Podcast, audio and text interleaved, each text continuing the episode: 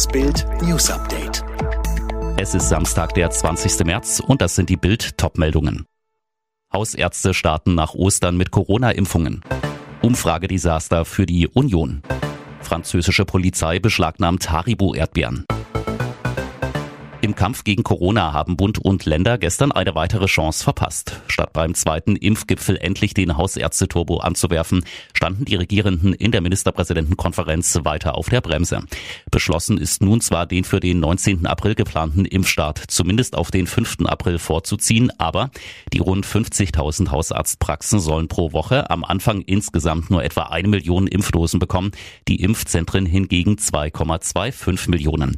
Wörtlich heißt es im Beschluss, die Anzahl der Impfdosen pro Praxis wird zu Beginn nur für eine Impfsprechstunde pro Woche zur Verfügung stehen und außerdem wegen der noch sehr geringen Liefermengen pro Woche in der Größenordnung von etwa 20 Impfdosen pro Praxis.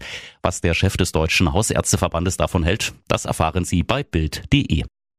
Nächster Schock für Armin Laschet. In neuen Umfragen landet der CDU-Chef abgeschlagen hinter Markus Söder von der CSU. Unter anderem erhielt Söder in einer Insa-Umfrage für Bild doppelt so hohe Beliebtheitswerte wie Laschet. Auch die eigene Partei ist weiter auf Schussfahrt. Mittlerweile liegt die Union nur noch bei 28 Prozent.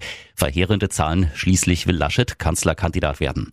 Bei CDU, CSU fragen daher immer mehr, ist Laschet wirklich der Richtige? Wie tief darf die Union noch sinken, bevor offen nach Söder gerufen wird?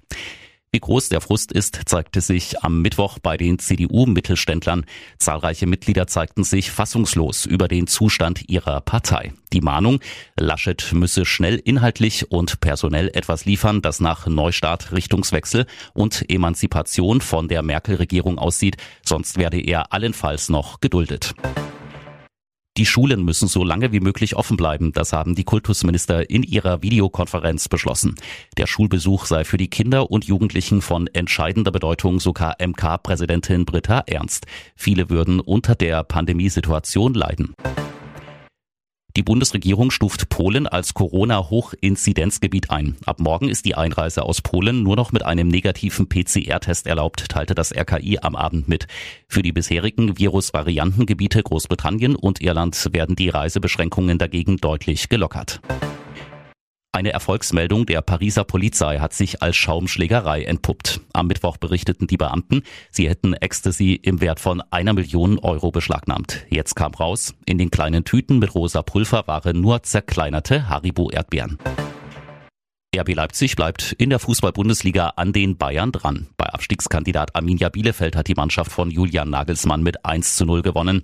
Auf den Spitzenreiter aus München ist es vorerst nur noch ein Punkt Rückstand. Alle weiteren News und die neuesten Entwicklungen zu den Top-Themen gibt's jetzt rund um die Uhr online auf Bild.de.